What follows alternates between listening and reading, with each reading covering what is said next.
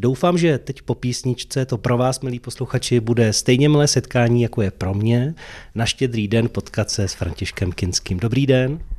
Dobrý den, krásný štědrý den přeju. Dali by se vaše Vánoce, Vánoce kinských, v té tradici i historické, nazvat nějak nebo odlišit z těch Vánoc, které známe my? Já myslím, že vůbec ne. Protože Vánoce jsou svátkem, který ve všech rodinách se staví víceméně stejně, s vánočním stromkem, akorát možná, když se podívám na ty Vánoce, o nich jsem víc slyšel, než jsem je viděl, protože ty Vánoce na zámku tak byl z nynějšího hlediska poněkud naddimenzovaný strom, který by skoro mohl říct, že to byl jako, jako malinký strom z náměstí. Ale i když jsme potom byli doma a bylo dávno jinak a byla jiná doba, tak jsme i v pražském bytě, prostě ta tradice, která byla důležitá, že strom musí být od podlahy po strop. Jak to bylo u vás na tom vánočním stole? Co na něj patřilo nebo patří? Eh, jaké menu sestavujete na štědrý den?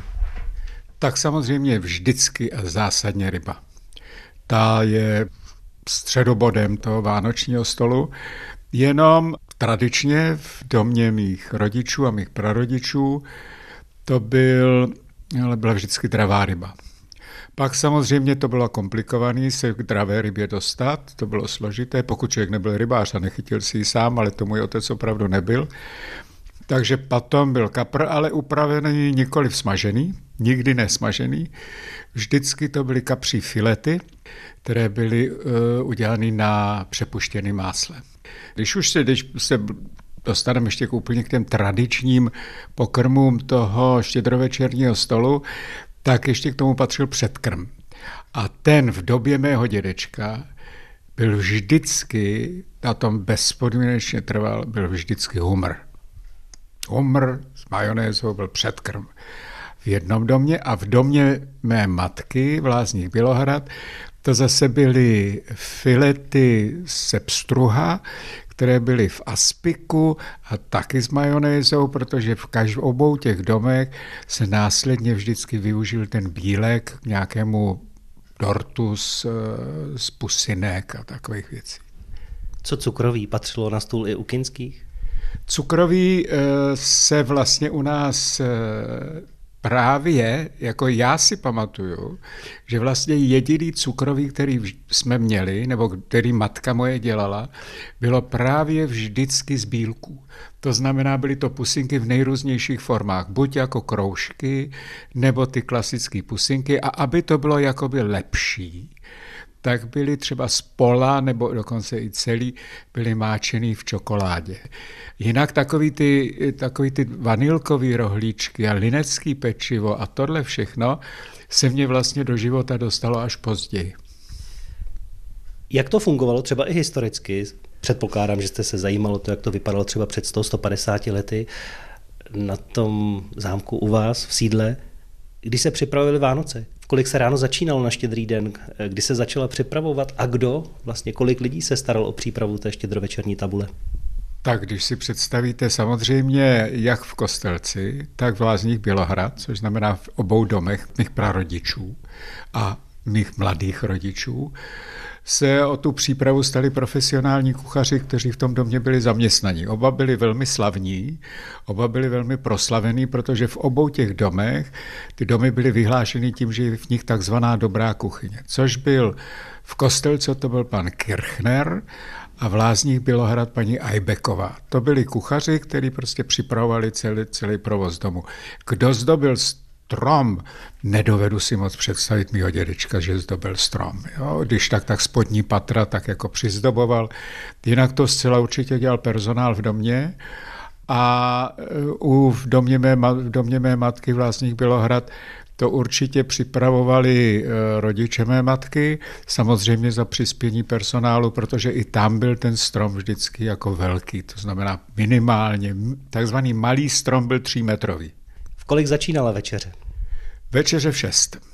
Večeře v šest, vždycky pokud možno přesně, protože dárky byly zásadně po večeři. Dárky nebyly nikdy před večeří. Přičemž v těch domě mé matky se vlastně děti zúčastnili eh, štědrovečerní večeře i toho rozdávání dárku. V domě mého otce to bylo tak, že dokud byly děti malí, měli vlastně v dětských pokojích svoje vlastní Vánoce, aby nerušili dospělé při jejich užívání si Vánoc, protože prostě v kostelci bylo velmi často zvykem, bylo naprosto běžné, že byli hosté že se normálně pozvali třeba hosté od, odvedle z Častolovic nebo z Doudleb nebo z Rychnova a ta večeře se odehrávala společenská, byla to vlastně společenská večeře, kdy dokonce ti hosté přinesli vlastně do toho domu ty dárky, který si mysleli, že by potěšili ty domácí. A úplně stejně to bylo zase naopak. Štědrovečerní večeře byla společenská událost za kompletní rodiny, která byla schopna dorazit, včetně hostů. Byla to pro mladé, třeba jako pro vás, i zkouška toho, co se naučili, jak stolovat, jak, s jakou noblesou přistupovat, jak konverzovat, vlastně jak to zvládnout u toho stolu, to byla to taková ta nejvyšší liga, ten štědrý den? Tak byl samozřejmě večeře smoking pro pány, to byl nepsaný předpis, a dámy e, v dlouhých šatech a se šperky. Vzpomínáme a slavíme Vánoce štědrý den s Františkem Kinským. I za malou chvíli se vám budeme věnovat. Povídáme si na štědrý den s Františkem Kinským. Dejme tomu, kdyby rozhlas slavil letos 100 let, ale kdyby vysílal ještě před, eh, dejme tomu v roce 1900 a někoho z vašich příbuzných bych vítal takhle u mikrofonu, jak bych ho asi tituloval? Tehdy byste ho oslovil, záleží na tom, kterého z mých příbuzných byste si vybral, tak byste ho oslovil hraběvy protože eh, že oslovíte-li ho takzvaně pane hrabě, tak jako je to, je to špatné označení, protože pane hrabě, to by se ten člověk jmenoval hrabě. Zatímco má-li titul, tak mu řík, bez, tak ne, nepoužíváte ten výraz pane nebo paní, ale řeknete hrabě a oslovíte ho, nebo hraběnko a oslovíte ho.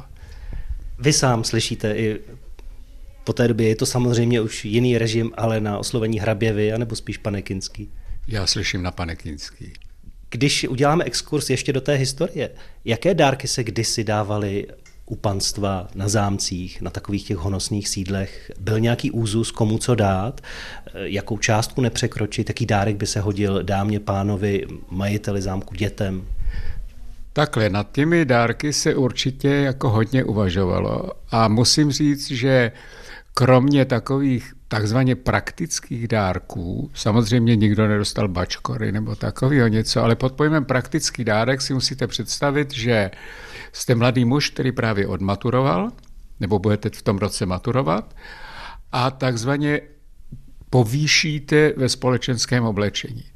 Takže byste zcela určitě k Vánocům od svých prarodičů dostal látku na žaket, na frak, patří to k tomu, že vám potom váš otec zaplatí u krejčího, abyste měl prostě pořádný žaket nebo pořádný frak, jak se sluší a patří, že ten žaket byl v tu dobu tak běžným společenským oblečením. A vlastně vy jste do toho žaketu takzvaně vrost. Žaket má ty krovky, zatímco když jste byl mladý, tak jste měl sice něco, co bylo velmi podobné, měl se taky při slavnostních příležitostech svatby, pohřby, cokoliv tak jste měl takový ty šedo štráfatý kalhoty, ale jako mladý muž, jako kluk, jste měl jenom černý sako. Zatímco, když jste přerostl 18. rok svého věku, tak už jste měl žaket, kterému se anglicky říká morning coat, to je takový ten s těmi krovkami. A frak je vždycky stejný, ten má šosy. Dámy na tom byly jak? Dámy obyčejně taky mohly dostat eh, třeba pro nějakou příležitost, která se chystala, tak dostají látku na nějaký krásný večerní šaty, sametový nebo tak. Ale jinak se hodně dávaly takové věci jako, já nevím, třeba, co vím, v souvislosti s mým dědečkem. Můj dědeček byl vášnivým sběratelem známek a měl specializaci, sbíral staroitalské státy. Tak dostal něco takového, co mu rozšíří tu sbírku. Takže to byl tento typ dárku. Praktické dárky ty se nedávaly. Ty to, na to jsou narozeniny. Jak to bylo ve vztahu panstvo, služebnictvo? Dávalo panstvo dárky, slavilo se, eh, dávalo najevo i služebnictvu, že ty Vánoce tam jsou, nebo bylo přijatelné v té době, aby služebnictvo dalo dárek panstvu?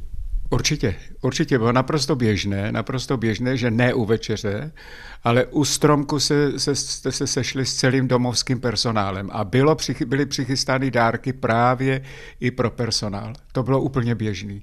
A tam byly obyčejně velmi často ty praktické dárky. Tady oni dostávali ty bačkory a takovéhle věci. Jo?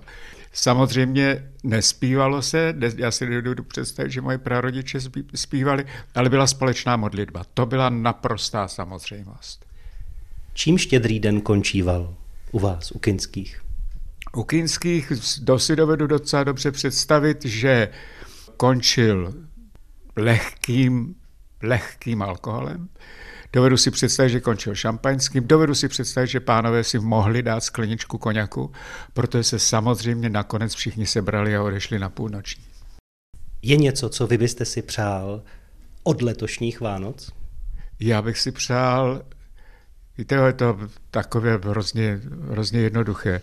Pojďme zapomenout na všechny, co jsme si, jak jsme si, kdy jsme si. Pojďme si umět to vzájemně odprominout a pojďme být na sebe laskaví, pojďme se těšit z toho, že někteří z nás, nebo dost z nás třeba věří v to, že se narodil spasitel, že se narodil někdo, kdo s tím životem následně naším ho nějakým způsobem směřuje. Takže radujme se z toho, veselme se z toho, jak se zpívá v koledě a hrozně jednoduše, buďme na sebe slušný, hodný a laskavý. Krásné Vánoce a slušelo by se hrabě vy, kdybyste přijal i od nás z pochoutkového roku malý dárek. Velmi mě potěší, děkuji moc krát, budu moc rád. Je to kalendář pochoutkového roku od našich kolegů, který jsme dali dohromady s našimi posluchači. Třeba udělá radost vám nebo někomu v rodině. Zcela určitě, ale určitě podle něj budu vařit.